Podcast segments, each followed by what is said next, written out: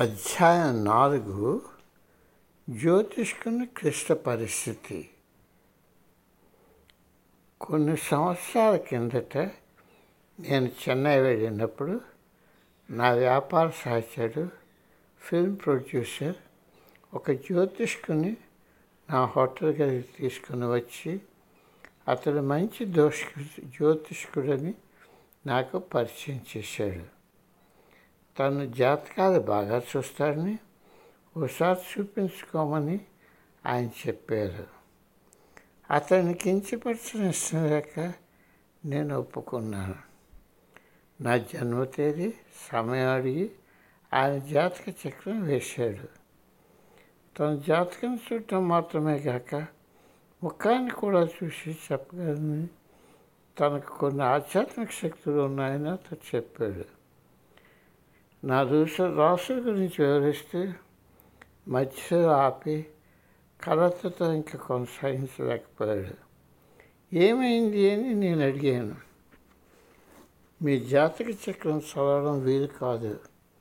ఇటువంటి జాతకాన్ని నేను ఇప్పటి వరకు చూడలేదు అని అతను సమాధానం ఇచ్చాడు. నాకు అర్థం లేదు అతడు మరల వివరించడం మొదలుపెట్టాడు. మధ్యలో అకస్మాత్తుగా ఆపి నిల్చుని నా వంక చూశాడు. అయ్యా మీలో భద్రకాళి ఉంది. జాతక చక్రంలో ఆడన్స్ మీలో ఉందని ఉంది అని అతడు అన్నాడు. అతడు చాలా ఉద్యోగ పూర్తయి నేను చెప్పడం ఆపాలి. మీ గురించి అడగడం అని మీరు నా గురించి చెప్పాలి అని అతడు అన్నాడు.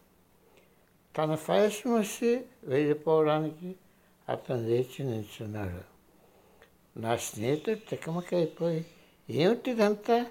అతను చేస్తున్నది ఏమిటి అని అడిగాడు. అతనికి మధురై వేరంతోనూ అధిగమాతతోనూ నా అనుభవాలు చెప్పాను. జ్యోతిష్కుడు మధ్యలో కలుగు చేసుకొని లేదు లేదు మీరంతా చెప్పడం లేదు.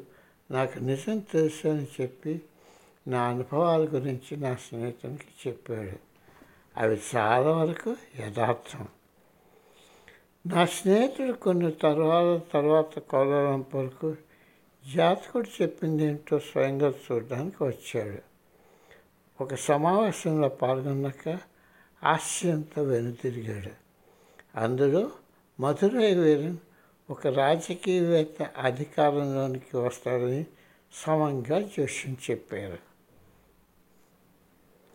మేము ఆధ్యాత్మికంగా ఉంటాము అనే చెప్పే వ్యక్తులే ఇటువంటి అపనమ్మకం దిగ్భ్రాంతి పొందడం ఆశ్చర్యంగా ఉంటుంది. దైవంతో సంభాషించుకోగలగడంలో ఏమంత అసాధారణ విషయం? దైవం మనలోనే ఉన్నాడు మనం దైవానికి ప్రత్యేక స్వరూపం. దైవం అనే పెద్ద అగ్నికి మనమంతా దాని రేణువులం. అందుచేత దైవం మనలో వ్యక్తమవుతున్నాడంటే దైవం లేరని అతడు ఎక్కడి నుంచో వస్తున్నాడని అర్థం కాదు. దైవం నీలో ఉన్నారు. అతడు నీ మనసుతో సంధానపరపడి ఉన్నాడు. కానీ ప్రతి వారు కూడా అంతర్వాణిని వినలేరు. వినిన వారు కూడా అది దైవమని నమ్మకం చెందలేరు. అటువంటి ఆలోచనలు ఎందుకు వస్తున్నాయని వారు ఆశ్చర్యపోయి దాని ప్రక్కకు నెట్టివేస్తారు కానీ ఒక దైవాంశ ఇంకో వ్యక్తిలో వ్యక్తమైతే వారు తమ పూర్తి వైభవంతో రాలేదు. ఎందుచేతనంటే అటువంటి శక్తిని సంపాదించుకునే మానసిక శక్తి మనలో లేదు. అందుచేత దాన్ని అంగీకరించి అర్థం చేసుకోవడం మంచిది.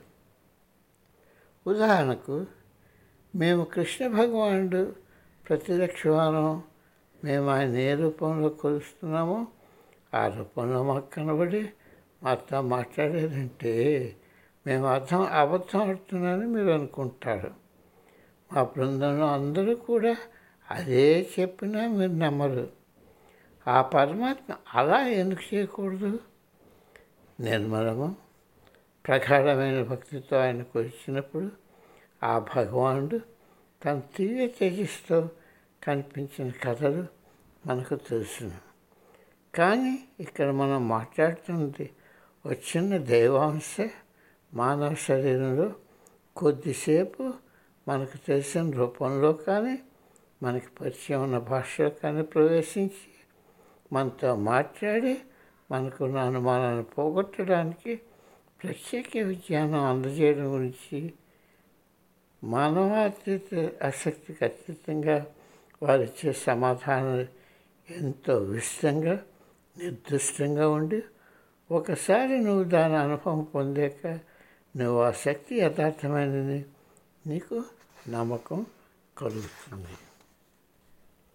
అటువంటి శక్తుల స్వరూపాలు చాలా ఉన్నాయి.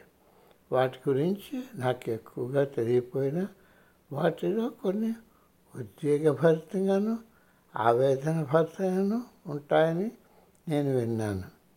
కానీ మేము ప్రశాంత నిర్మభావాలు కనిపించే ఈ సాధశక్తుల వైపుకి ఆకర్షింపబడ్డాము. అవి మమ్మల్ని ఆధ్యాత్మిక స్థాయిలో మీదకు తీసుకొని కూడా వెళ్తున్నాయి.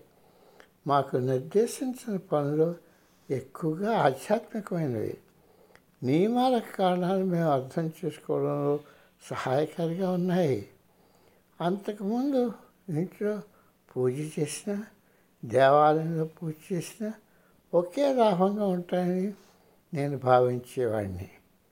కానీ వారు దానిలో దానిలోని తారతమ్యాలు విశ్లేషించారు. అక్కడ ఎంతోమంది వ్యక్తులు ఆరాధించడానికి వస్తారు కాబట్టి దేవాలయం వైబ్రేషన్ శక్తి ఎక్కువగా ఉంటుంది.